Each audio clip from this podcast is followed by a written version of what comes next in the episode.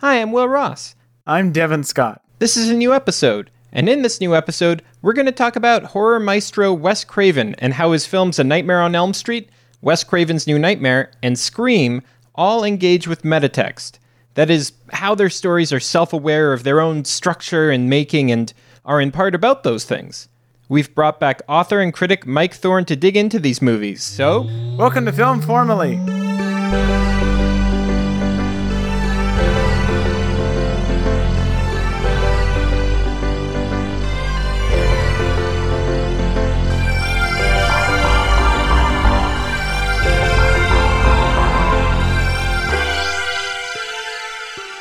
We brought Mike Thorne back to talk about spooky stuff.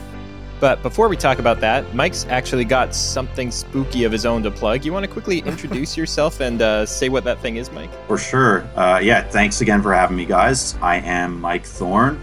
Uh, my debut novel, Shelter for the Damned, is coming out through JournalStone on February 26th.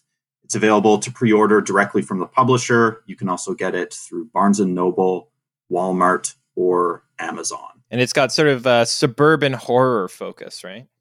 Yes, yeah, exactly. So, yeah, when we were kind of batting around ideas for this episode, we were talking about um, suburban horror cinema and different filmmakers who I think have had an influence on my work. And Wes Craven was one of the names that we all uh, landed on as uh, a really good entry point to suburban horror the suburban horror of your book uh, happens to be a fixture of the films we're discussing today, but it's not quite our primary subject.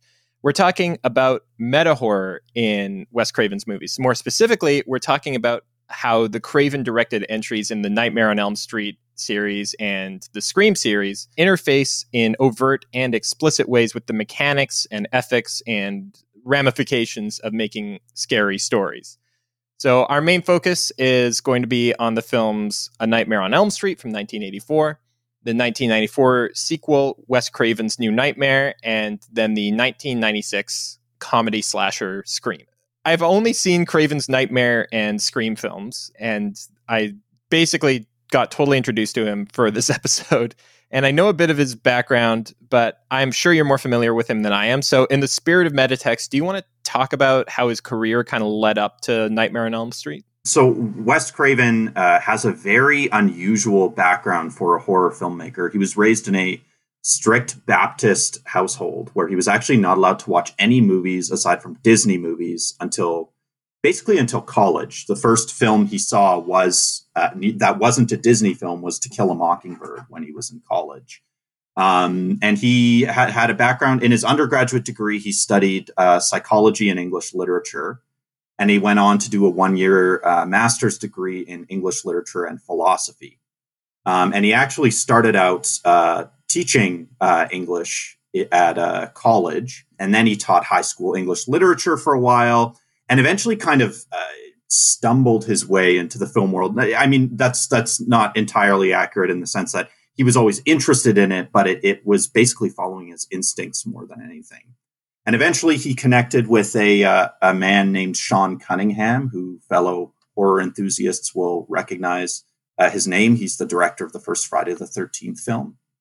Um, and the two of them banded together to make a little micro budget film called The Last House on the Left, which um, released four years after George A. Romero's Night of the Living Dead, kind of initiated this new era of um, brutally political, provocative um, horror cinema. Yeah, he was part of the same generation as people like Romero, who I just mentioned, Tobe Hooper, um, and John Carpenter, these American filmmakers who were drawing on their outrage at governmental and institutional corruption and bringing that into the genre in really compelling ways. So I, I, don't know if that's an overly long intro, but that's kind of where Craven comes from originally. Notable that he uh, has somewhat of an outside in perspective on horror, as well as being a director who obviously from what I've seen of his stuff, has a very thorough understanding of the mechanics of horror filmmaking and horror storytelling. He moved into making Nightmare on Elm Street following his first significantly studio funded film, Swamp Thing. It was somewhat of a passion project, right? A Nightmare on Elm Street, where he pitched it to a bunch of studios and the only one that showed pretty immediate interest of the major studios who could just fund it out of pocket was Disney but they basically just didn't want it to be a slasher film. They were they wanted a family friendly version of the concept of battling with a monster from your dreams. It does sound logical as a family film, and I think one of the interesting things about Wes Craven's films that I've seen is how they interface with storytelling for children and the way that kids interact with stories and grow from stories. But so getting right into A Nightmare on Elm Street, I think it might be fair to say that A Nightmare on Elm Street is Craven's most influential. I mean, I, it's it's tough. It's tough to chart. It's t- a little tough to chart the influence of any one slasher film, just because so many were coming out at the same time. Usually, slasher films are like there's a murderer. The murderer is a person, and they're killing people. I guess that's part of the definition of murder. Um, Nightmare on Elm Street. Actually, this is actually my first viewing. Haha. And part of what surprised me was how overtly, just from the get go, it, it's a ghost story. I had never really considered the slasher genre as a genre that could make space for that level of departure from kind of a hey crazy person kills people reality so to, to me it, it, was the first time i'd seen that and that, that you know, at this late stage in my life yeah that's that's interesting to think about how nightmare on elm street is playing with conventions of a ghost story i'd say in some sense all slasher films have dealt with this folkloric and also um, very specifically gothic trope of the return of the repressed. Like Jason Voorhees and Michael Myers are also both linked to these kinds of sites or moments of trauma that then mm-hmm. become mm-hmm. communally known and understood. But I think Craven is tapping into that. He's he's definitely tapping into that structure, but he's also bringing in surrealism. I think that's one of his most inventive interventions is the way he's playing on like he cites Buñuel and Cocteau, and also the way he's toying with reality or the the membrane of reality becomes thinner and more mm-hmm. porous. Um, and and that's something that really no one had done. Certainly not in mainstream slasher films. But I mean, Craven is unusual in the way that he kind of reinvented the the mainstream American horror game th- three times with Last House on the Left in the seventies, Nightmare on Elm Street in the 80s and Scream in the 90s. That's pretty rare where three consecutive decades someone will have that enormity of influence, you know? And I would also argue there's a fourth film that we'll get to eventually today um, that where it should have reinvented the genre, but it didn't. And I'm retroactively very angry at the at the residents of the year 1994 uh, yeah. about that. Uh, we'll yeah. get we'll get to that though. yeah. A Nightmare on Elm Street. So, uh, for those who haven't seen it, I feel like it's a film where it's pretty. It's not unreasonable to spoil the plot in broad strokes, which I can't say about the other two. We've all seen The Simpsons. yeah, Devin was extremely familiar with the plot of this film. I was but shocked about... at how close it matched the the Nightmare on Evergreen Terrace. Um, I like that is a straight up remake with Willie. Have you seen that, Mike? Sophie actually just introduced me to it recently because I didn't grow up watching The Simpsons so I was talking about like how I taught The Raven to my English lit students, and she's like, "Oh, have you seen the Simpsons episode?" I was like, "No." so so I, I went backwards maybe, but uh, yes, right. I've seen it now. Uh, that's backwards. Is not seeing the Simpsons parody. Yeah, I, I, I, always feel like there has to be a term for like people who see the parody first, um, and there has to be a specific term for people who see the Simpsons episode first, like Simpson Simpsonian displacement or something. Um, because that's how I experienced like The Shining, Pulp Fiction, Nightmare on Elm Street, especially. Like I, I always like, oh, now's the scene where they go and fight Freddy in his dreams because I saw the Simpsons. Anyways. um so, for those who don't know the plot of on Elm Street, it's about these it's about these teenagers in a town, and uh, they start like having similar dreams about this scary dude in a green and red horizontal striped sweater and a fedora. And as if that wasn't scary enough, he's trying to kill them in these dreams. And they start waking up with wounds from the dreams, and they start going, "Hold on a minute." That's not how dreams are supposed to work. And then they start getting killed in these dreams. The physical effects of being killed in these dreams by this uh, sweatered man named Freddy Krueger manifest in reality as well. So someone can be strangled, someone can be like dragged across a wall and ceiling uh, covered in blood in like one of the most spectacular visual sequences in any slasher movie. So eventually, the final girl of the film, Nancy, finds out who this Freddy Krueger guy is. And as it pans out, he is a child murderer. a bunch of the parents in the neighborhood, including her own, killed him with fire. And now he's back to take revenge by killing all of his own killers' kids in their dreams. One of the most interesting things about both of Wes Craven's nightmare films is that uh, they immediately open uh, with a dream, which uh, rather than a lot of films which set the uh, state of reality as kind of the baseline expectation for how things are, immediately uh, sets the displacement of a dream in place as kind of our opening familiarity with the world, which is a good way to set us off balance. Yeah, I think I think the the way that there's a rhythm between this film and Craven's sixth or no, sorry, Craven's second nightmare film, but the sixth, I believe, nightmare film in general. Um, Seventh. Seventh Yeah, Seventh. Oh my word, that's a high number. Um, in 10 years. But yeah, wow. Um, but uh, that both films climax by blurring the lines between reality and increasingly uh, convoluted layers of unreality, um, where you are no longer sure exactly where you are, and that lack of sure-footedness is kind of the heart of the horror.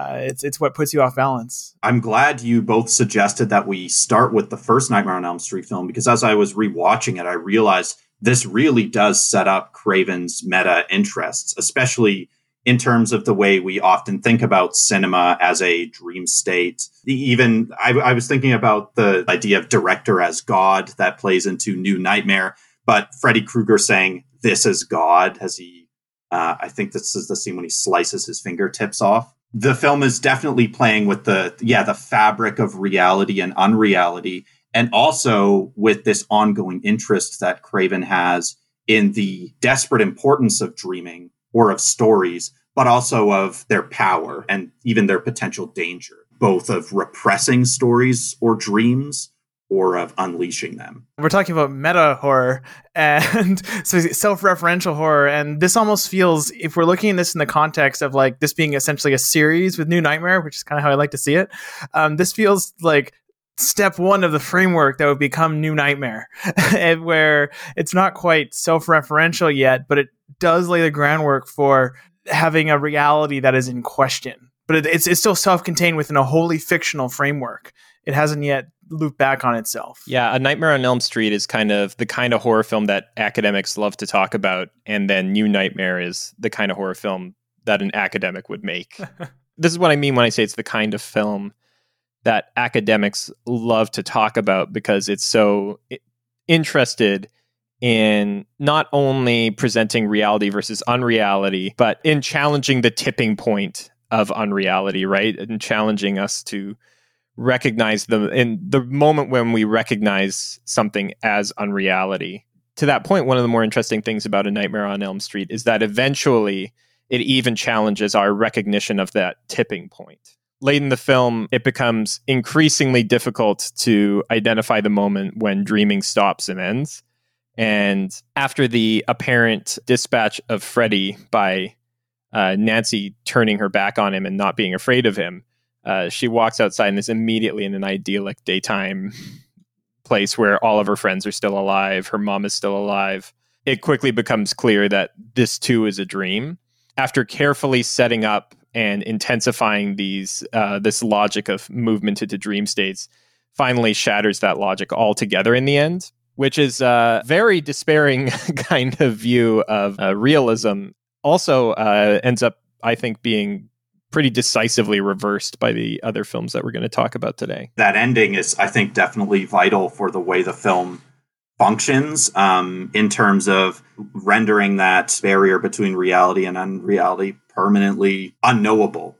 Uh, and that that's part of what makes the film so scary. This brilliant conceit that he developed of dreams having material effects on our real selves, on our corporeal selves, that also, I think, leads into his interest in uh, what is the relationship between quote unquote reality and cinema and cinema storytelling, or even and or storytelling more broadly. I think this is a good moment to bring up one of Wes Craven's famous quotes, where he said, uh, "People don't go to the movies to be scared; people are scared." said that in an interview with uh, Charlie Rose. Um, he's more the more common quote uh, that I've seen is horror films don't create fear; they release it. But I couldn't find a source for that quote, so I can't confidently say it's an actual quote. But he did say people don't go to the movies to be scared; people are scared, which is kind of the flip side of the same perspective. So the idea is that horror films are not culturally useful and artistically successful because they introduce anxiety or trauma into the audience and the wider culture, which is what I think a lot of critics of horror films feel that. But what's useful about them is that they allow the audience to confront those things that they wouldn't have otherwise been able to confront or articulate. So, seen through that lens, it makes some sense that Freddy's presence in A Nightmare on Elm Street is uh, the mark of lasting fears and memories, not from Nancy, uh, his kind of primary target, but from Nancy's mother, who was one of the parents who helped to burn Freddy to death decades earlier. So this specter of Freddy uh, has hung over Nancy's home life for her whole life. Uh, implicitly, it made her father untrusting and overprotective. Her parents uh, seem to be separated or divorced, and it's made her mother neurotic and alcohol dependent. And so, Freddy is, in a sense, the manifestation of this trauma that existed in their lives long before he appeared. Mm-hmm. And it's only after uh, her mother fully explains what happens that Nancy feels somewhat empowered to do something about Freddy. Well, I'm glad you brought up that quote uh, by Craven, which I tend to agree with. And I think A Nightmare on Elm Street reflects this philosophy that you can't get rid of Freddy Krueger by not talking about him by pretending this uh, communal trauma never happened, that this horrendous violence never happened. We need to express and release and exorcise these fears. It's actually, it's not only healthy, but it's necessary. And Craven, I think, folded this into the logic of the plot in that he, he talks about how this this idea don't fall asleep is is kind of the the central i don't know if you could say the central message of the film and he says you can take that politically you can take that philosophically you can take that spiritually don't fall asleep you know stay awake stay aware and it, it ties in also to um, nancy what she believes is the final blow to him is turning her back on him and saying i'm not afraid of you anymore and of course it doesn't work and he immediately returns in the ending uh, of the three films we're talking about today, it's the only one where I was like, while I was watching it, I actually took it as a horror film. Where the other two films, I kind of was just giggling the whole way through, and I don't mean that in a bad way at all. Um, but this film was actually like a harrowing experience, and then the other two, I'm just like, oh, isn't this delightful?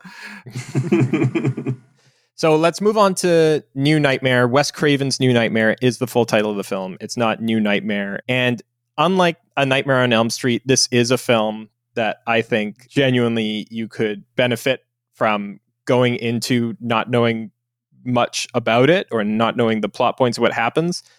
So this is a case where I would encourage people listening to this who think they might have any iota of interest, go watch it. The only thing I'll say to you is that you should know before you watch it that New Nightmare came out 10 years after A Nightmare on Elm Street.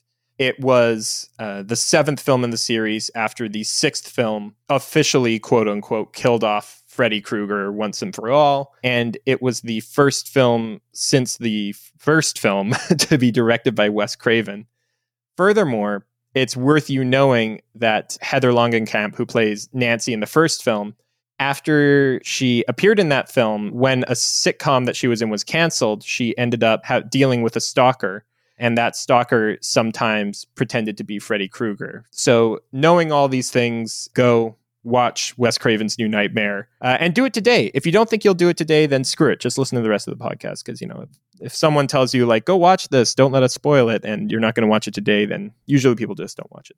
So, for the rest of you who either uh, are okay with us spoiling it or have seen it before, Wes Craven's New Nightmare is about Heather Langenkamp and it's not about her playing someone else it's about her playing herself. She has a young son. She has a husband who works in special effects makeup. 10 years since the first nightmare on elm street. She's a bit lower profile as an actress at this point definitely best known for a nightmare on elm street. And she's been getting harassing phone calls from a stalker who pretends to be freddy krueger. So she gets approached by a producer from new line cinema who the, that was the studio that was basically built on the Nightmare on Elm Street film's financial success to come and make one last Nightmare on Elm Street movie, The Ultimate Nightmare, uh, because Wes Craven is writing a new script. Everything in this film's setup is more or less based around the reality of what was actually going on. And it turns out that Wes Craven, when he made the Nightmare on Elm Street idea, when you tell stories about this ancient evil force that comes at you in your nightmares, then it contains that evil force within those stories. I hope I'll cut a bunch of that synopsis, um, but like you kind of have to like go long in talking about this movie because it's just so dense and complex in its in its narrative uh, setup and in its kind of metatextual stakes. This is not a disparagement to the other films we're talking about today, but I think this is by some distance of the nightmare films and the scream films, like the most complicated of all of them, and in a way, like it contains all of their ideas within just this one film. So someone else talk about this for a moment because my head's already spinning trying to hold this all. Well, I think for me, it's kind of like yeah, the skeleton key to Craven's filmography, especially when we were we were talking about this idea of um, horror films acting as a vital social catharsis and what that actually means. Um, I love the dialogue scene between Heather Langenkamp as herself and Wes Craven as himself um, when he says the problem happens when the story dies, and that can happen in a lot of ways. It can get too familiar to people, or somebody waters it down to make it an easier sell. Or maybe it's just so upsetting to people or to society that it's banned outright. However, it happens when the story dies, the evil is set free. Um, so he, he he talks about yeah Freddy Krueger within this lineage or this tradition of folkloric evil. This it, he he's kind of a, a, transcendent entity, and the the way the film tries to contain that entity, I think, taps into Craven's ideas for Freddy Krueger originally. Like when he was designing the character Freddy Krueger, he was thinking about the unconscious. Uh, he he said like, what is pre-human in terms of our fears? And he he said it's not a knife, it's not even a sharpened stone, it's a claw so he tried to tap into that with Freddy Krueger's weapon of choice. Or he read an article in the Scientific American that said red and green are the two hardest colors for our brains to process side by side. So that's why he designed mm. Krueger's sweater. That so yeah, he's, he's tapping into something unconscious, pre-human. He's really going deep into our brain stems, and then to configure it within this very uh, complex philosophical structure is just mind bending and kind of ingenious. yeah. Yeah, that line you cite, I think, is a. It almost boils down. It, it's it's it's Wes Craven, the character and the writer slash director, two different entities overlap in many ways, but not always.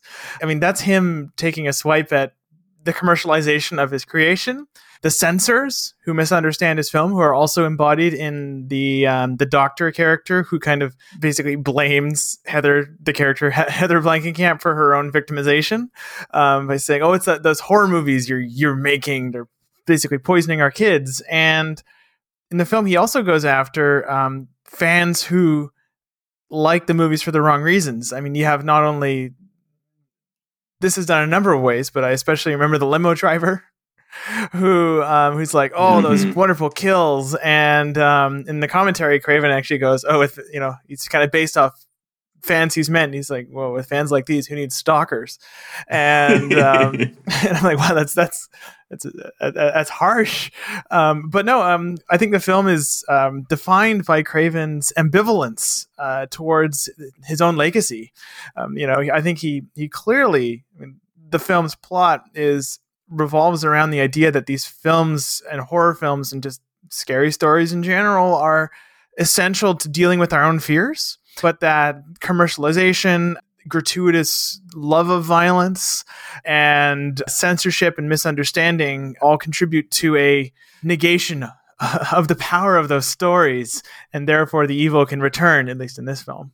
Yeah, it's it's all part of why I love this film is it functions so well as both an allegory and a multifaceted allegory. I mean, it isn't just a single target he's going at. He's he's making a pretty grand statement about the state of storytelling, and it also I think just works fantastically as a wacky. It's it's it's it's the slasher eight and a half. It's a slasher adaptation, um, and I don't know. I, I just a digression here, but it's not often that you know I'm I'm pointed to a film that I've never heard of and it was not on my radar that instantly becomes like, oh wow, this was made for me. but this film is kind of Wes Craven, Wes Craven uh, mashing all the buttons that I like personally in, in cinema. So uh, I'm going to be pretty effusive about this and digress pretty much constantly. That conversation with Craven again is, I mean, in a lot of ways, it's the heart of the film. He basically um, he wanted to turn his character into a slightly more less pure version of himself, where you know like that isn't his house. They actually rented this incredibly expensive Malibu mansion for the scene. Um, apparently, he just lives in like some beach house somewhere, and um, same thing with Robert Englund. Lived. Actually, what's that? Oh, lived. I'm so sorry. Um, yeah. And he also deliberately implied during the scene that the character Wes Craven had mixed motivations, right? You know, you're not quite sure whether he's completely motivated by this pure need to like stem the evil or whether he kind of is using Heather to make his movie, right? And mm. he, hmm. whether or not he cares about her safety is in question. And that's what he says was the point of the scene. And then he actually admits, like, maybe I got it some sort of deeper truth about myself I don't want to admit there. Uh, wow. yeah. And I don't know, that that's such a, that was a, it's, it's an amazing moment of candor there. I don't know yeah, and he he is grappling with this. Um, I mean, it's an inherently vexed idea of the director as God. I think that's so mm-hmm. embedded mm-hmm. in the fact. It's a mm-hmm. problem that I think has to be uh, has to be attended to in some way. I mean, and I guess we're diving full on into spoiler mode, but I think it's really interesting that at the end of the film, um, the Heather Langenkamp character says everything she, shot, she thought or experienced was bound within these pages.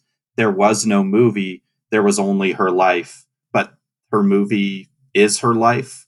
Um, and, and, and so we're, yeah, we're, we're kind of called to question how that logic plays out in terms of Craven as the writer and director of this film as well. The scariest scene in the whole film to me is actually the scene where um, the son's name is Dylan, right? Yes, yeah.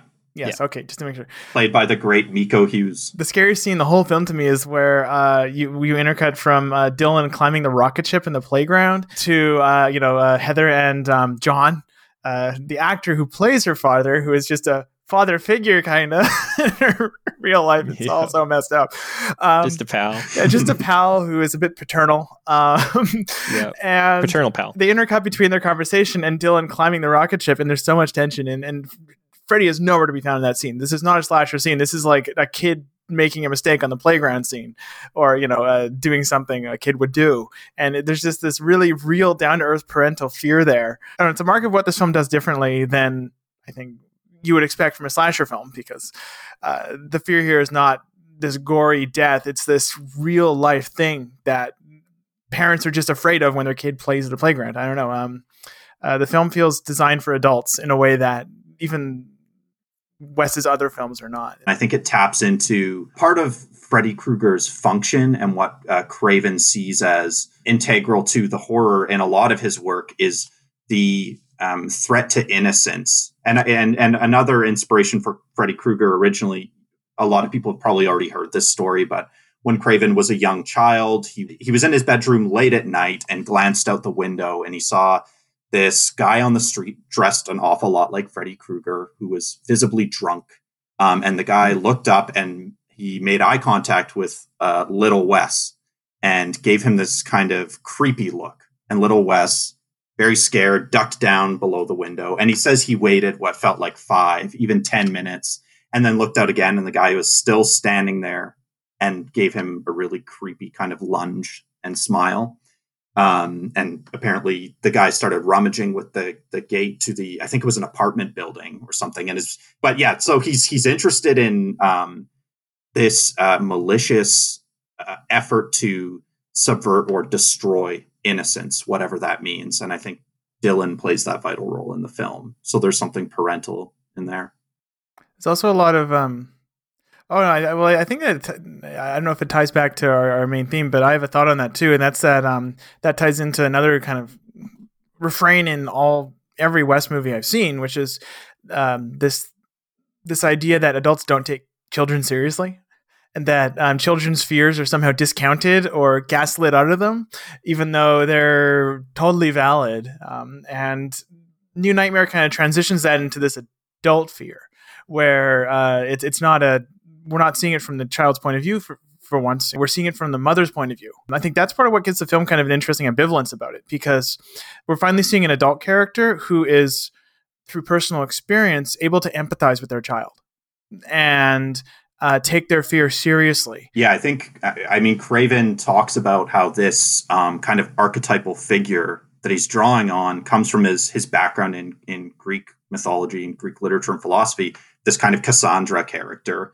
who is embodied by you know um, Sidney Prescott in the Scream films as well, and yeah, I think Nancy slash Heather too, who is able to see the the near future truth, and everyone else around her is just you know gaslighting her or dis- dismissing her.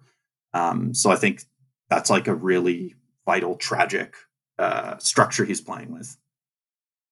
And just to and just to kind of, uh, I just want to quickly define a term because I think that was a really good reference, and I want to make sure that we kind of can explain it. Cassandra is a character in Greek mythology who is cursed to give out prophecies that nobody believes, essentially.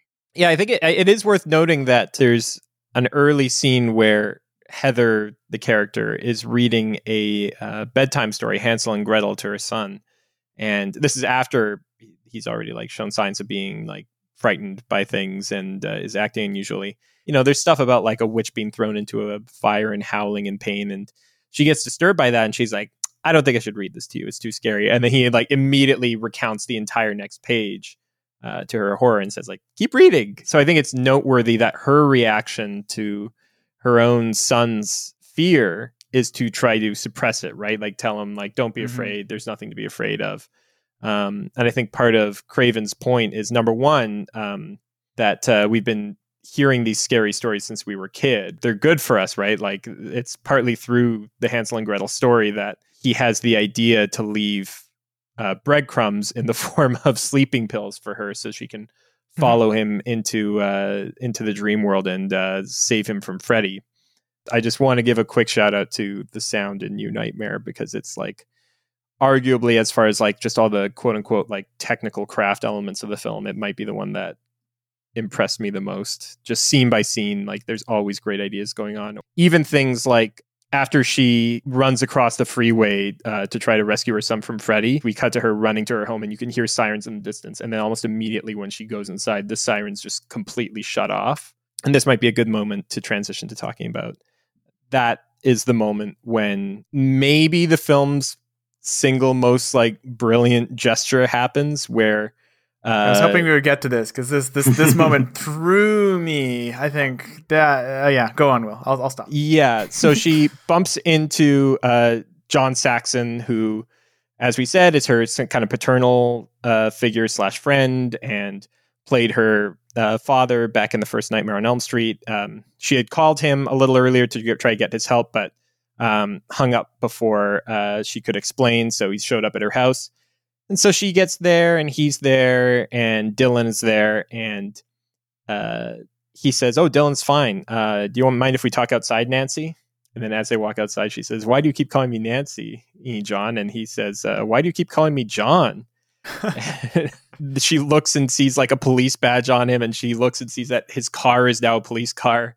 And this isn't foregrounded, but if you look carefully, you can see that the street is no longer her like home in Hollywood but yeah. is the street from Nightmare on Elm Street. Like it well, is Elm fun story. fun story. They originally wanted to film in the original Nightmare on Elm Street house, but couldn't get permission. So they hmm. actually redecorated the Heather Langenkamp character's house as as her Nightmare on Elm Street house, as, as Nancy's, Nancy's, house. house yeah. um, however, that is actually not Heather Langenkamp's real house.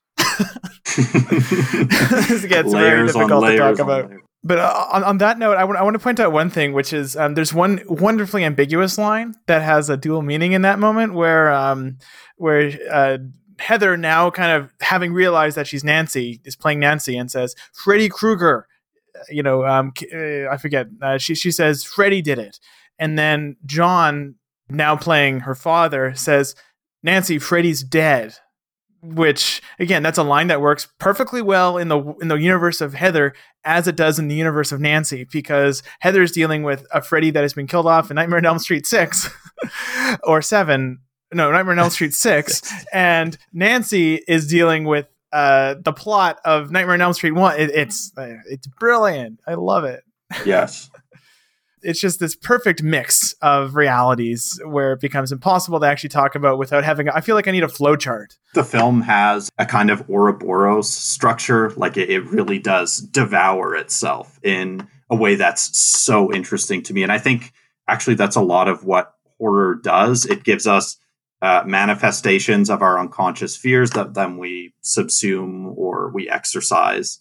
Um, I, I, actually also just wanted to make a quick note uh, in response to Will's thoughts on the sound design, um, because I, I, revisited some commentaries to a few of the films we're talking about today, and um, it's interesting to hear how Wes Craven, um, as as someone who was an avid bird watcher his whole life, is very particular about almost subliminal or unconscious uses of animal sounds, especially after scenes of extreme horror. So he's really attentive to like which bird would be in which region at what time of day, or even the way he employs dog barks, especially in suburban environments. It's it's really, really meticulous stuff. So I, I just wanted to agree. The sound is this might be a good point to talk about. We've we've talked a little bit about the ambiguity of Wes Craven, the character's uh, motives as a character, and now that I think is a good moment to talk about her other collaborators, um, uh, specifically John Saxon, who's like playing John Saxon playing her dad, as well as uh, Robert Englund, who plays himself slash uh, Freddy Krueger. Yeah, because one of the things that is because just to just to confirm, he still plays Freddy, not the Freddy from Nightmare on Elm Street movies, but the Freddy, the Eternal Demon in this movie as well, right? Yes. Yeah. Okay. Which I think is important. Yeah, yeah, yeah, and it's important too that he looks different than early permut- earlier permutations of Freddy is a new, mm-hmm. like almost more menacing appearance. The makeup design. Yeah. Apparently, they wanted to distance him, or Wes wanted to distance him from the kind of what he saw as like the stand-up comedian Freddy that mm-hmm. was in the mm-hmm. later Nightmare films. Yeah. Yeah. Yeah. What I want to bring up here is that so the immediate read of that scene where John Saxon says, "Why are you calling me John?" Um, is like, oh God, John Saxon is becoming uh, Nancy's father the character from the first Nightmare on Elm Street, and he doesn't even realize it, and she's just being thrust in this world. But I think there's a alternate reading where John Saxon gets the call from her. She says, "Freddy's here. I know that sounds crazy," and he says, "That does sound crazy," but he doesn't dismiss her immediately. And I think there's a reading that he goes to her house understanding that now is the time when they have to start becoming the characters from the first Nightmare on Elm mm. Street. Mm-hmm. Um, and I know there's nothing to directly suggest that specifically John Saxon has been getting these dreams or these phone calls, but earlier we see a scene where Robert Englund is on the phone with Nancy, uh, with Heather, and she says like, uh, "Yeah, it's like a new. Uh, I see this Freddy in my dreams, but he's like, and he's like, oh, you like you see me, and she's like, no, he's different, and he goes darker, scarier, and she goes, yeah, yeah, and then um, he at the end says um, he can't meet her um, because there's something he has to finish, and then it cuts to a reverse angle and it shows that he's painting this image of Freddy. Uh, yeah. Immer- in hell or emerging from hell. It's a little hard to say. I um, actually want to get you both your interpretations of that because that was a big enigma for me on both viewings. I, I still don't quite know what to make of that. Um, anyways, that's a, that's a that's a sidebar, but I'm really well. The the reading. I'm getting into is I think yeah. there's again there's two alternate readings of all of our collaborators' um, understanding of the reality. One is the John Saxon didn't know what was happening, and he is unwillingly uh, morphed into uh, the reality where he is Nancy's father, um, and that's kind of the immediate read. And the other one is John Saxon knew and he understood that the, that he needed to be a part of creating this story, and so he assumed that role. And similarly, Robert Englund uh, has some understanding that he needs to assume the role of being Freddy, right? That he he's like creating this painting almost as a way of uh, of designing his new appearance in the role of Freddy. Then we never see him again because he literally assumes the physical form of Freddy. This kind of dueling uh, possibility for awareness and motivation on the part of Heather's co-stars slash collaborators is on one hand just like an interesting way of uh, exploring different readings of the meta text, but on the other hand, I love it just because it it suggests all these complex narratives on their own with like very very minimal uh, exposition or, or story. It's one reason why like I, this movie is incredibly dense to me. But does that sound plausible as a reading, Devin? I, I mean, it's still enigmatic either way. I think it does. Um, I kind of had a, I mean, but my own personal reading while trying to suss it out in my head is Heather and her colleagues are all on kind of their own personal journeys in dealing with this. And so Robert Englund is dealing with it by painting about, you know, depicting him. Mm-hmm. He's still depicting him in his own small way in his very expensive mansion that is actually owned by a um, by a doctor, um, by a cardiologist um, in real life.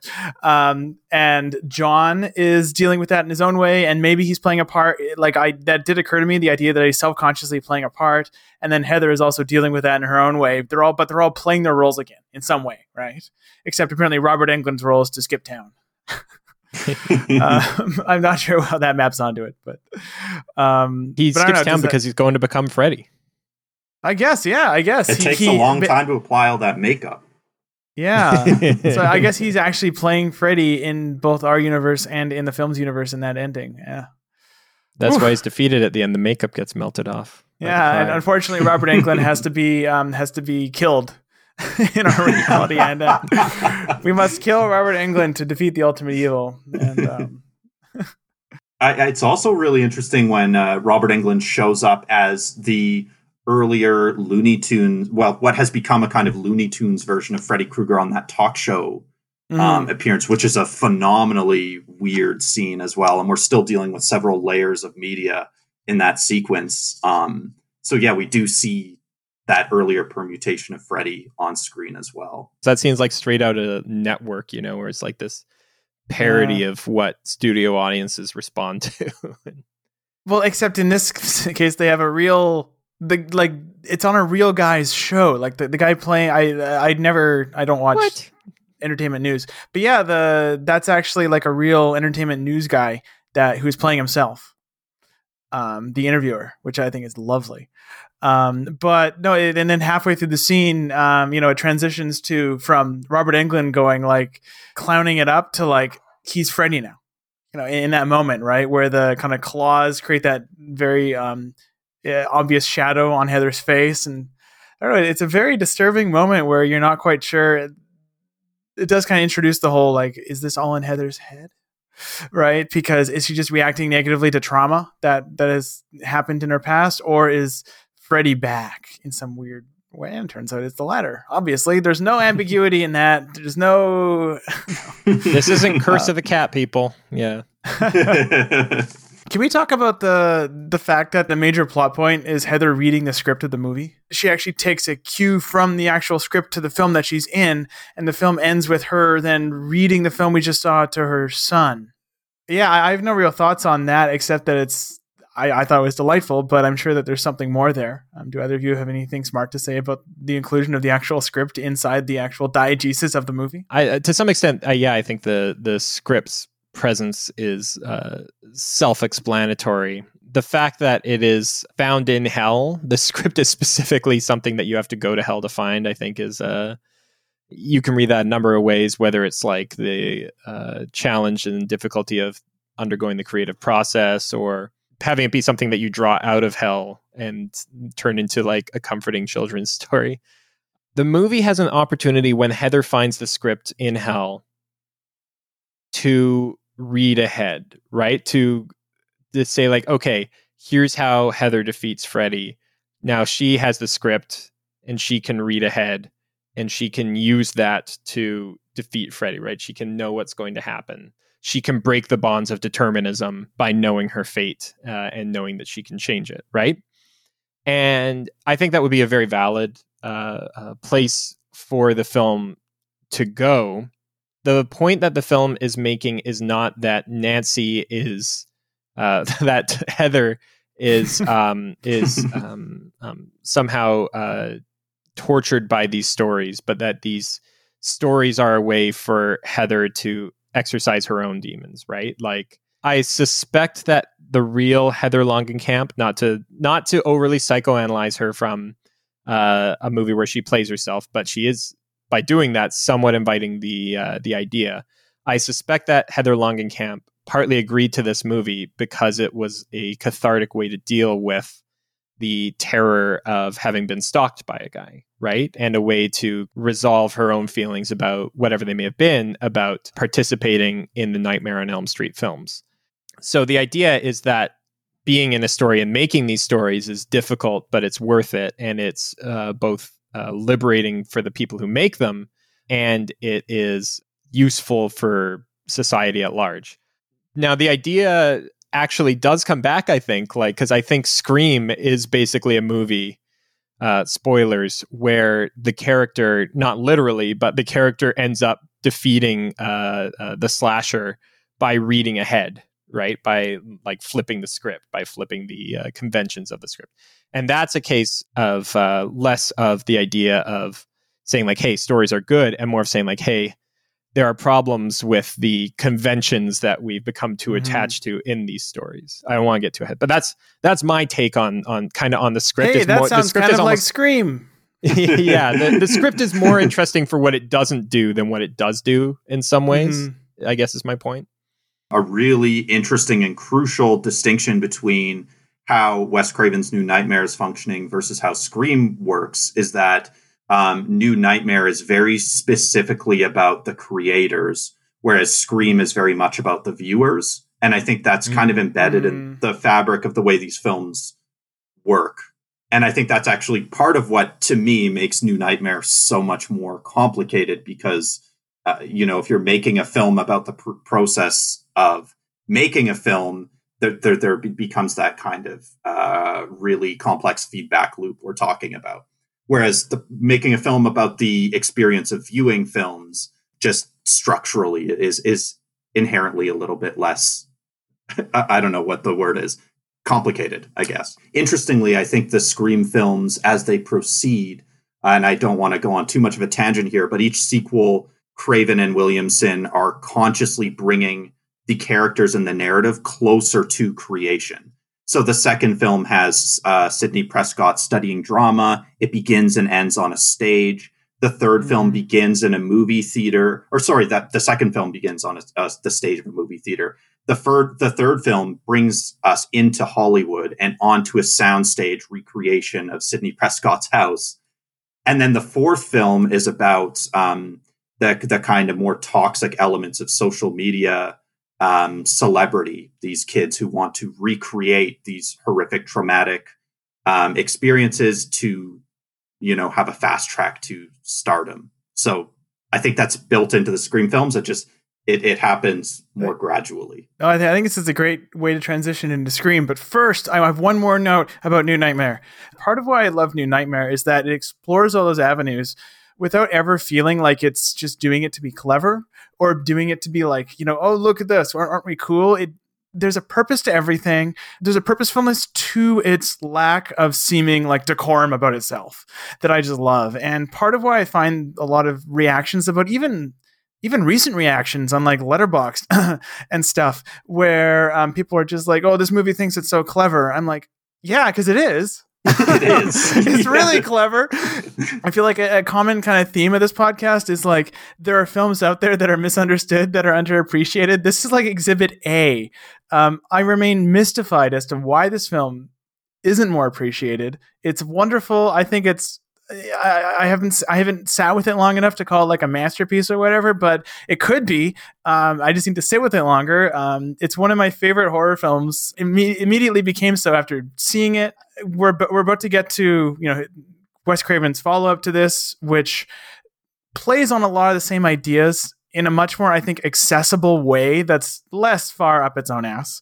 And therefore, I think, and it, it, does a lot of new stuff too. And I think, you know, deservedly made a big splash as a hit, but I'm I'm so sad this film didn't make an impact because it this should have been like a watershed moment in the genre. This should have been like this should have been the psycho of the 90s, you know, it it's amazing. Please watch this movie if if nothing else. Uh, it, it's it's just so damn well made. It's not like a bunch of good ideas done poorly. It's a bunch of great ideas done really well. So Wes Craven made New Nightmare and he was feeling like, okay, I'm pretty much done with horror. Really? That was his. I think he wow. had been for years, even before he made New Nightmare. He was wanting to move away from horror. Yep. He was going to keep looking for projects that were not horror for him to make. And then uh, someone sent him this very, uh, as they say in Hollywood, hot script. Uh, Scream was just like was from a guy who had only sold one script before, but it was one of those scripts that just like everybody in Hollywood talks about, and like a bidding war was started on it, and then they were just looking for the right filmmaker to make it. And uh, when I say they, I mean to my chagrin, the Weinsteins. Oh no. Yeah, there's no no getting around that. I'm afraid. Yeah. Yeah. Happily, they lighted on Wes Craven as a good choice. Scream, the idea is it's like on the surface a very very standard slasher mystery who done it where these uh, teenagers are being murdered by a masked figure and everybody's just trying to figure out who done it as more teenagers get killed. Then the second half of the film all takes place at a party where more and more teenagers are getting killed until finally the killer is revealed and the final confrontation happens. I'm like, that's that's just what Scream is. That's actually the conception. That's exactly the conception I had of it going in. You know, without continuing to be glib about the on the surface premise, the real premise of Scream is what if the kids in the slasher movie had all seen slasher movies? Um, with the with the extra little twist of except the final girl uh, has not seen is is not like a slasher movie fan. Like everyone everyone in this movie is like very aware of slasher movies. They know the tropes. One character in particular can like rattle them off um, like nobody's business. Um, everybody knows that this guy and like openly acknowledges that this guy is just like ripping off um, other masked slashers like Jason or or Michael Myers. Uh, everybody knows and part of the open pleasure of the film is that they're not just using like detective like crime solving clues to try to figure out who the killer is, but they're trying to understand who the killer is by reverse engineering the tropes of slasher movies. And so, because of that, because the film is about characters who have seen slasher movies, it's like how Shaun of the Dead is a movie uh, about people in a zombie apocalypse who have seen zombie movies, right? like um, it can, it is just such a natural uh, setting for comedy that Scream, depending on your persuasion and your and your sensitivity to horror films, granted. But uh, for me, and I think for all three of us, I suspect the film functions ultimately, for the most part, more as a comedy than as a horror. Which is not to say that there are not genuinely frightening parts of Scream. Um, I think at this point, though, Scream has been weirdly subsumed into popular consciousness as like just one of a line of slasher films. I, I, in one of the documentaries about the making of Scream, I'm trying to remember which one, but Eli Roth described it as like an adrenaline shot to the American uh, American horror film at the time because the genre was really in a kind of static, bland place. Uh, the sequels to the big franchises were not faring very well. They weren't particularly interesting movies. But it's interesting to me because I think Scream both did that, but it also, in a way, called out all the bluffs of the genre um, in a sense that the genre has never walked back from. Like, I feel like we're still living in a very post Scream era in terms of mainstream horror. We're still under the shadow of Scream in ways that I find really fascinating. I mean, you've got what, like, what 90s horror movies that changed the game? Like, Silence of the Lambs, I'm sure. Uh, Blair Witch was huge. Um, mm-hmm. and Scream, and I'm not sure you can really say that any other film rises to the level of those as far as like just changing the landscape of horror. You're saying movies. Bram Stoker's Dracula was not the game changer they wanted it to be? Well, I'm afraid so. In terms of Craven's comedy background, I think the he might have right before Scream made Vampire in Brooklyn with Eddie Murphy. So although weirdly enough, Eddie Murphy was really insistent on playing that part straight. So Wes Craven was like, how am I supposed to direct an Eddie Murphy movie where Eddie Murphy very stubbornly does not want to be funny? I also wanted to make a quick note that the relationship between um, real life violence and movie violence becomes um, built into the fabric of Scream in ways that I also think are worth parsing out and that aren't explicitly um, discussed in the film, but to me substantiate what the film is is reflecting on. Like Kevin Williamson, when he first wrote Scream, um, he was drawing a lot on a real life serial killer, Daniel Rolling, known as the Gainesville Ripper, um, who murdered like five college students in Gainesville, Florida. It was over a really short time span. I think it was within a week in like late 80s, early 90s. And he would arrange the bodies in these grotesque tableaus. And West or Kevin Williamson thought, oh, that reminds me of Michael Myers from my favorite horror movie, Halloween, um, which of course finds its way into Scream in a really, I think, brilliant sequence that we can talk about. But um, and also the fact that uh, the the film crew wanted to shoot in this real Santa Rosa high school and the school board got up in arms about it when they got a look at the script and they said these kids are joking about disemboweling people and stuff like that and and the principal is is swearing at the students calling them little shits.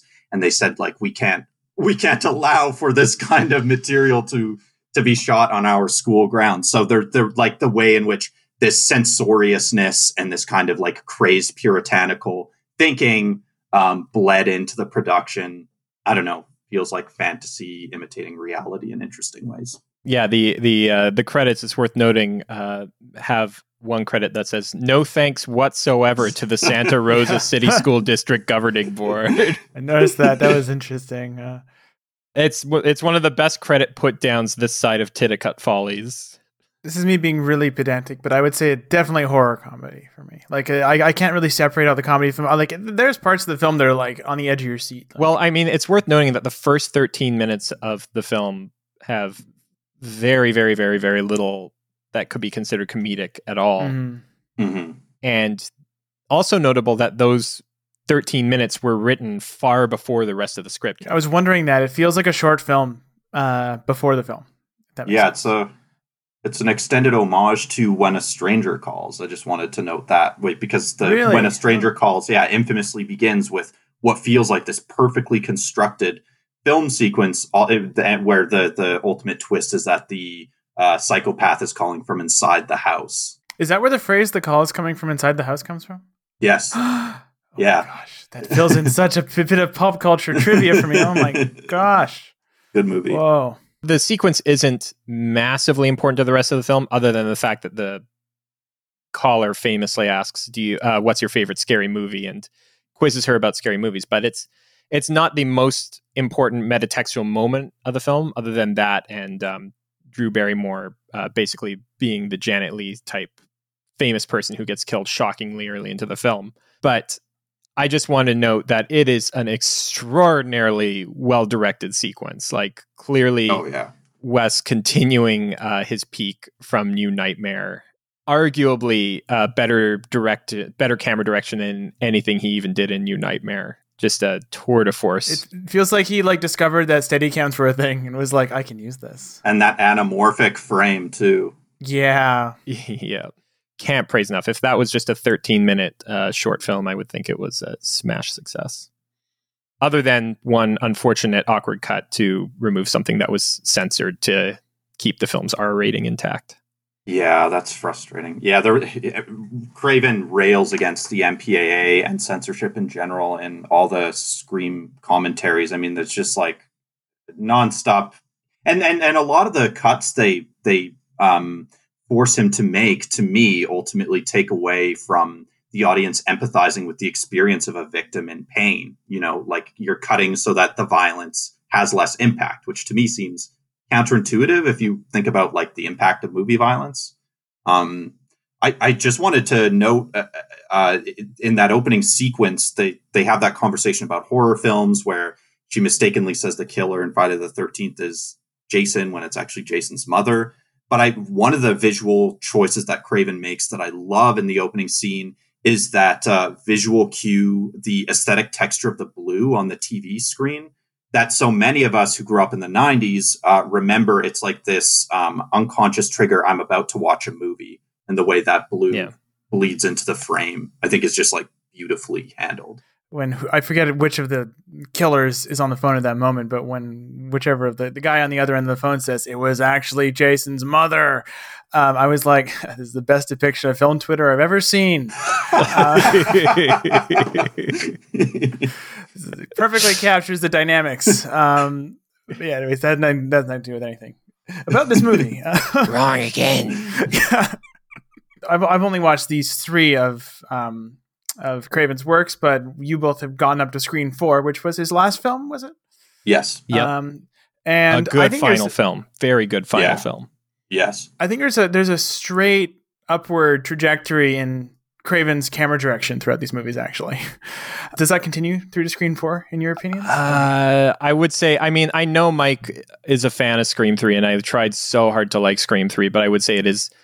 It's it takes a bit of a dip in Scream 2, but it's still quite strong. And then Scream 3, I think it's like just plummets. And then Scream 4 might be his best looking movie that I've seen. and that was shot by Um, Peter I- Deming. Yes. Yeah. It's a beautiful looking movie. yes. Yeah. Same DP for all of them. Yeah. I Uh, mean, it's, Scream- no, wrong. Scream 1 was shot by Mark Irwin. It was Jason's mother who shot Scream 1.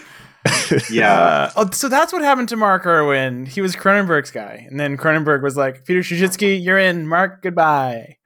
Um, Poor guy, because he's clearly a tremendous cinematographer from Scream. Oh yeah. oh yeah, it's as far as the kind of the metatextual elements of Scream go. I I, I actually watched Scream first, but in hindsight, I totally see why this film caught on in a way that New Nightmare didn't. In that um, this film is far far easier to just take as a simple slasher film um, that has a twist. Right? It feels like a slasher film with a twist. It feels almost like. Um, Again, the fact that Craven did not write this movie and the project did not originate with him frustrates my assumptions of it a little that I kind of went into this recording with. Actually, I did not know that backstory, so I'll cut this. But um, the uh, my assumption going in was, oh, this is clearly him kind of retooling the things he was playing with in New Nightmare in an attempt to make them basically work more in a slightly more conventional mold, which I think is still true, even though I, the creative process obviously did not did not involve that. Well, I think there's a reason he said yes to this script, right? I, I think that's why Of he said yes to the script. because New Nightmare really, I, I don't think there's any way of watching New Nightmare that has any sort of integrity without having seen the first Nightmare on Elm Street. Right? You have to have watched that decades that decade old film at the time to really understand New Nightmare, and the film is very much about, as you said, the act of filmmaking. This film is. Mhm. I think just is a really good slasher film that has a metatextual layer that you can either choose to grapple with or totally just see as window dressing. And it works either way perfectly well. And I mean, the worst case is if you're watching this film in the most shallow way possible, you're watching a great slasher movie with Matthew Lillard chilling, chewing the scenery. And I knew that's you would just say Matthew great. Lillard. of course, we have to we have to grapple with Matthew Lillard at some point in this. Oh, he's so good. I love Matthew Lillard. I think the um like the voice of these two writers um stand stood out to me watching them in close succession this time. Like I think there's a there's definitely a warmth and an emotional authenticity um and a commitment to the integral role of story in New Nightmare. Um whereas Scream is like I think it's it's very much a film of this kind of postmodern coldness and a postmodern kind of like the viciousness of the satire i think is part of what makes it work for me. It's not just this kind of glib tongue-in-cheek attitude. There's there there is a kind of nastiness to the uh metatextuality and to the to the satire that is very much not present in wes craven's new nightmare which to me is very like a very beautiful film about family about um the the About mother and her son. Yeah it's about people. Scream is is about um yeah they're both they're, they're both about social concerns as well but yeah scream is is uh colder I, yeah, I would say there's only one character as warmth for and it's it's the lead character. But it, this is not a film where the lead character is overwhelmingly dominant in screen time for the film. It's a film that is interested in the way that mechanics determine behavior and determine outcomes. Right? It's not about how people make these choices. It's about how mechanics and uh, tropes and the uh, internal logic of things creates outcomes. Right up until again, like the very I, again, this is why it's no coincidence that Sydney is treated with more warmth and humanity, direct humanity, than the rest of the film, because uh, spoilers uh, at the end of the film, she's the one who like ultimately just like flips the table and achieves victory uh, within a genre that very often sees just like entire casts either wiped out or a killer going free to kill again. But she achieves victory largely by just flipping the table on the paradigms that are governing the rest of the film. Actually, and I think that's a big part of what sells this film is just the cast is so phenomenal. Mm. Like we talked about Lillard yeah. as well, but Neve Campbell as Sidney Prescott is just unbelievably good. And I don't know who's better between her and Lillard. Like I think Lillard is doing more like crazy, like it's more impressive on like a pyrotechnic level of like you can't do you can't do that in a movie. You can't act like that. What are you doing? And it works still, and it's that's impressive. But like Nev, Neve Campbell is like doing like such emotionally complex work, like, and it's more quote unquote classical, but like that doesn't make it less impressive. And she's also doing that while like managing the tone of the rest of the film, right? Because it's not like you can just have in this postmodern 90s ironic comedy film, it's not like you can just have like one character in the middle who's just like a drama character. She still has to balance all of that tone across her own performance. So it's less, I mean, she doesn't make a gun sound by going Booga! but uh, but it's still super impressive. Yeah, I, I, think that tonal balance thing is interesting too, and the fact that you two were thinking about like how do we conceptualize this film in terms of genre. Um, Kevin Williamson often refers to himself or his style or his sensibility as John Hughes meets John Carpenter, um, which mm. is hmm. something he very explicitly plays out in a film called The Faculty, which there's a there's a scene that plays out as a riff that is equal parts the pot smoking scene from the Breakfast Club and the blood test scene from The Thing. and it's just this bonkers. um, but I think Scream also plays with both of those as well, and the way consciousness of not only slasher movies but high school movies and and depictions of teenagers on film um, are are working themselves out on screen. It's yeah i just think that it's doing really cool things with genre self-awareness. Uh, and the weinsteins didn't manage to fuck the whole thing up either which well not that we know. they appear to have done to varying degrees with uh with all of the uh all of the following wes craven kevin williamson collaborations oh really oh no yeah, oh big uh, time like scream 3 they were basically like they were writing it as they went it's it's unbelievable listening to that commentary how they even got a movie. It's just wow.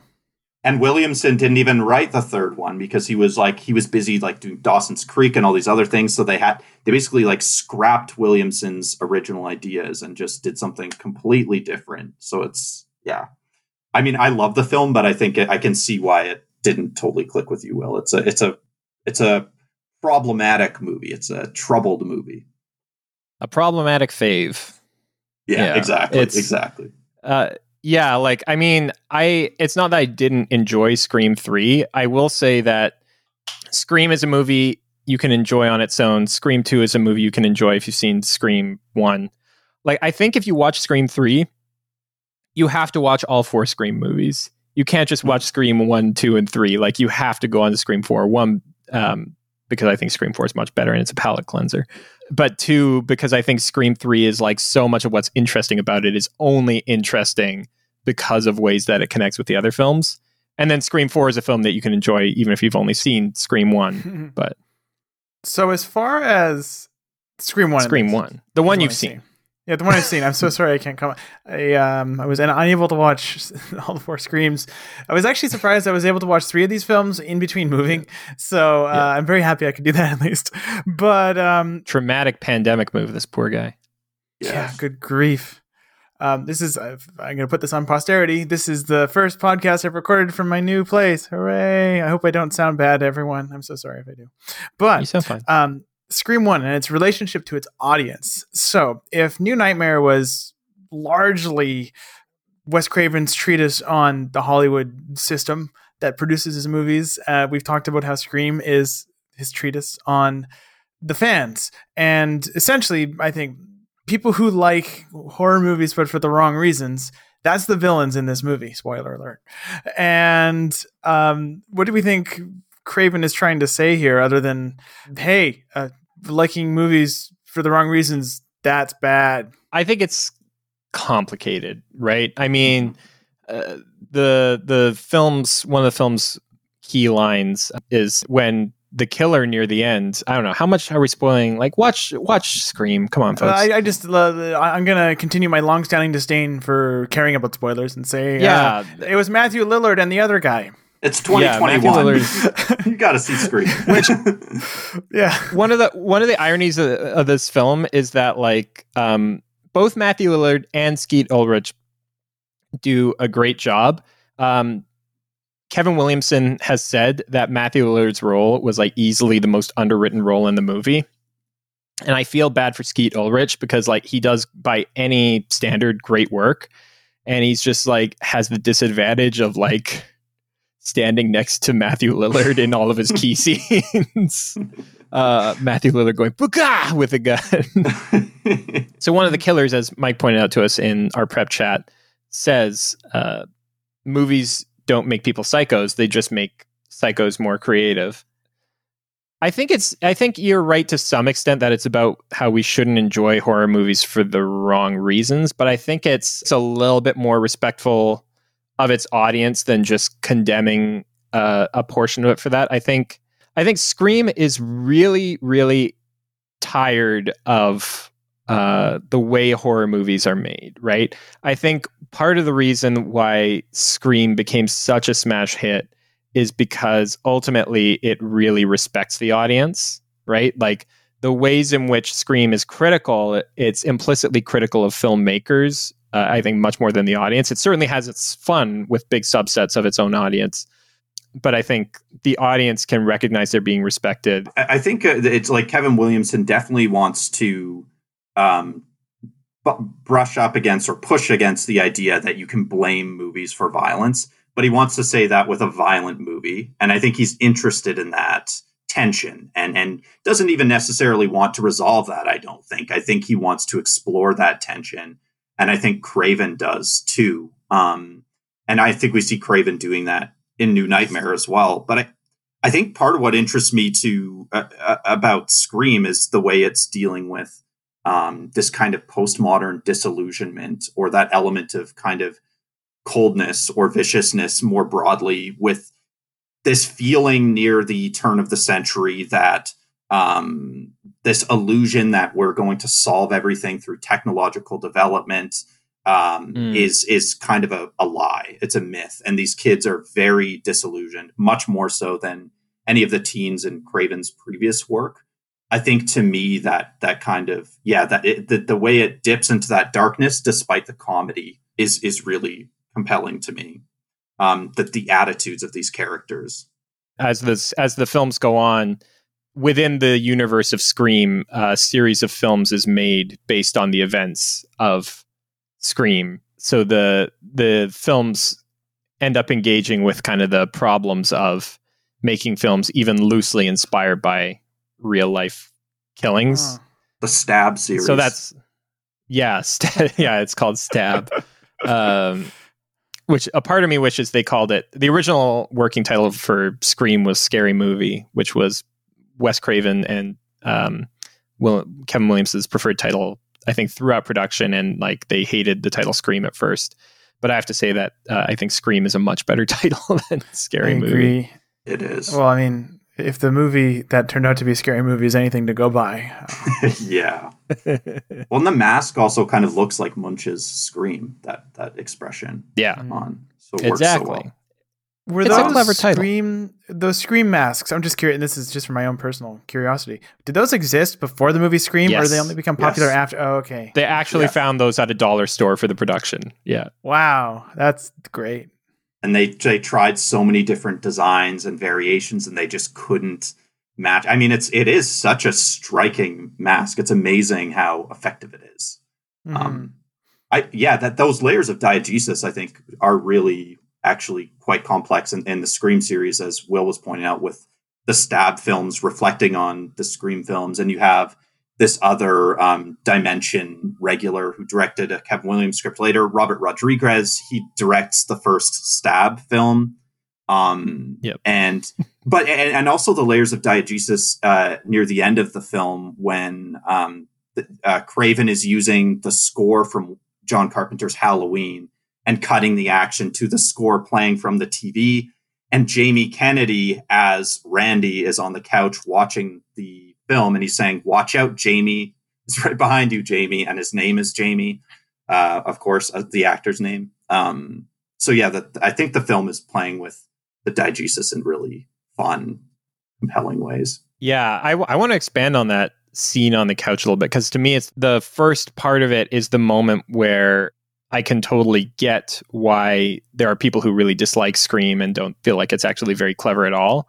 Um, and then what the scene arrives to eventually in terms of its punchline is uh, why I think Scream genuinely is very clever and very successful. Where he's on the couch saying, "Look behind you, look behind you, Jamie," and uh, of course the killer slowly walks up behind him and lifts up his knife and he's going, "Why won't you look behind you, Jamie?" And it's like on its own, the first time I watched, I have to admit, it was like, oh, okay, this is laying on a bit thick. It's not all that interesting. It's not all that funny. I, I, I wish the movie wasn't making such a thing about this, and it's one of the most obvious horror tropes.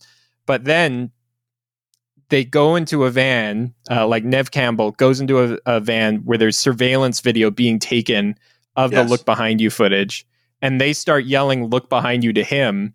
Uh, but then the twist is that there's a 30 second delay on the footage they're watching, and so what they don't realize is that they should have looked behind them to see that the killer was already walking out the door towards them to come get them the other Scream movies do moments where, like, I mean, there's one that like just moves from layer, like between layer and layer and layer of film. Um, but this is the moment in all the Scream movies where I think its idea of just using meta text. I mean, there's not even really like a commentary on text going on here. This isn't. I, I don't view this moment really as hugely satirical. I don't view it as um, um, a political moment. I just view it as like a really clever piece of suspense filmmaking that uses the idea of meta text in order to advance how effective the text itself is. That's basically how I see this film is fundamentally different than uh, the New Nightmare. It, mm. It's it, it, it, it, what feels like its purpose is different, and I think you laid it out well.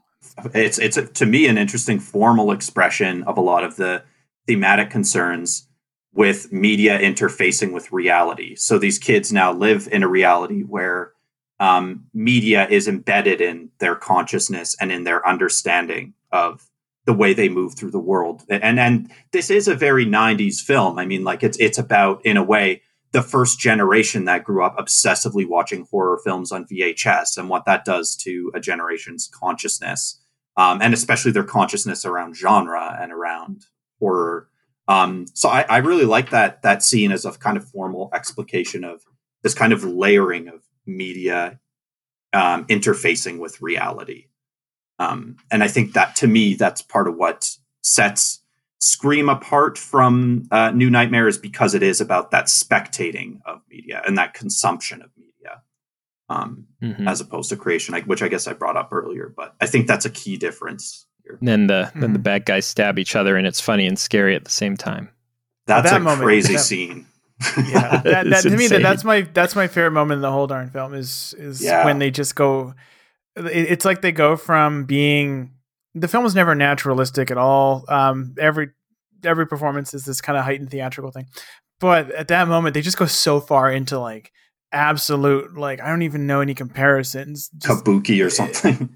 Yeah, it, it it's yeah. like it, it, it's it's like Herzog's most extreme moments, um, transplanted to a mainstream American film. It is genuinely unsettling because I rarely see that performance style utilized, um, and it's just characters not doing anything because it's uh, because it makes any rational sense. It's just an escalating feedback loop of insanity that we see on screen and it's unsettling not because i feel like the character is in danger but because i just i'm uncomfortable watching it yeah well i feel like what's great about it yeah it's uh, i i think it's it's you're right in every way except that it is rational in as much as they're taking again the mechanics of the horror movie mm-hmm. that they've kind of written for themselves to its logical extreme right yeah like, so taken from that mm-hmm. perspective it's rational and so it's it's this great culmination. What makes it great that it's both the scariest moment and the funniest moment of the movie, um, arguably, but like certainly like the the most intense moment of the movie for me is that it's also the moment that is most calling into question the subservience of so many horror movies and slasher movies, especially to this set of mechanics um, that might not even make sense anymore. So it's in a sense, it's kind of a last stand for that, and it's. I think that is the moment where Neve Campbell's character, where Sidney stops being scared of them and starts just being disgusted. Like her, yeah, like she says, "You sick fucks, you've seen too many horror movies," and uh, it's almost immediately after that that she um, turns the table, runs out of the room, puts on the scream costume, and starts terrorizing them over the phone. Apparently, it was the scene that um, Craven had the most trouble with censors about. I mean, you can see why. I, I, like this kind of brightly lit suburban kitchen, and these kids just mm-hmm. there's and and a famous joke about Wes Craven is that he's always saying more blood, more blood. Apparently, he actually does say this on set all the time. And you have that gag in the beginning of New Nightmare that riffs on it. But um, apparently, the issue that the censors had with it was that the kids were using weapons that kids oh. watching the movie could find in their homes.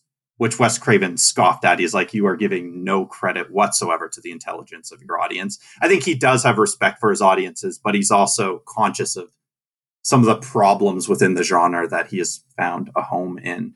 It's so down to earth in that way, and I think that, that that's kind of what you're getting at is that it is just this. It's a scene of two really insane people stabbing each other in a kitchen, and I think the main character's lack of agency in that moment is pretty unsettling. Where she's just she's completely at their mercy. They could kill her at any point, and the only thing that's keeping her alive is just how effing insane these two people are. They're just so caught up in their own narrative that they don't even care about her that she can that gives her the opportunity to, you know, turn the tables on them. Uh, but there's a long, very painfully long stretch of the scene where she is just completely just agape at what's happening uh, along with the audience. This might be the best example of why I can't pick between Matthew Lillard and Neve Campbell as far as the best performance in the film because spit um, flying. Lillard obvious like this is, is his big scene like obviously like he is phenomenal in the scene. But on the other hand the scene basically doesn't work if Neve Campbell's reaction shots aren't so damn good.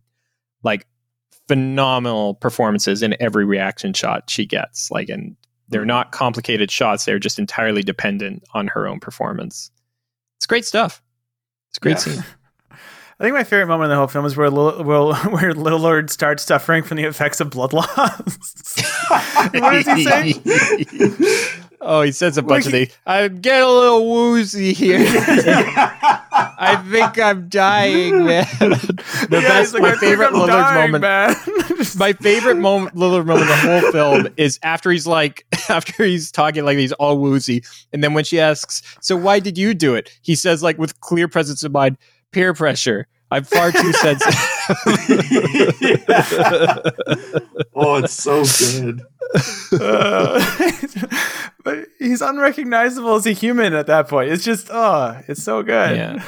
I get why the movie's sense of irony turns people off of it and why they don't like it for that. I, I get that. I get why, um, especially decontextualized from the state of 90s, uh, of, of slasher movies in the 90s that it was responding to it might seem less exciting or clever.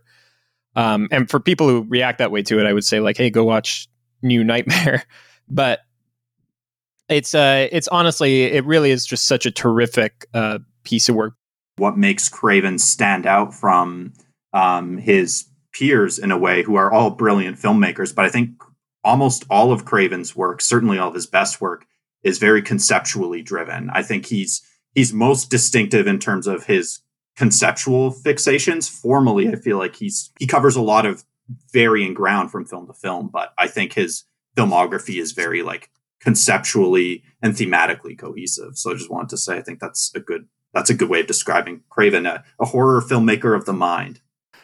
Yeah, I can already feel my my violent proclivities coming out even more. Um, Becoming a more creative psycho. oh yeah, oh yeah.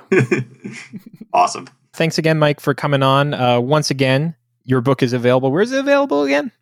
Uh, yeah, so Shelter for the Damned is available through the publisher JournalStone, or you can order it through Barnes and Noble, Amazon, or Walmart. And if this episode is released when we think it'll be released, it'll be available in exactly three days on the 26th of February 2021. Is that right? That's correct, yes. Well, that does it. Our associate producer is Paige Smith. If you enjoyed this episode, please rate and review us on whatever podcast service you happen to use. You can help keep this thing going at patreon.com slash filmformally and find us on social media on Twitter or Facebook or Instagram at filmformally.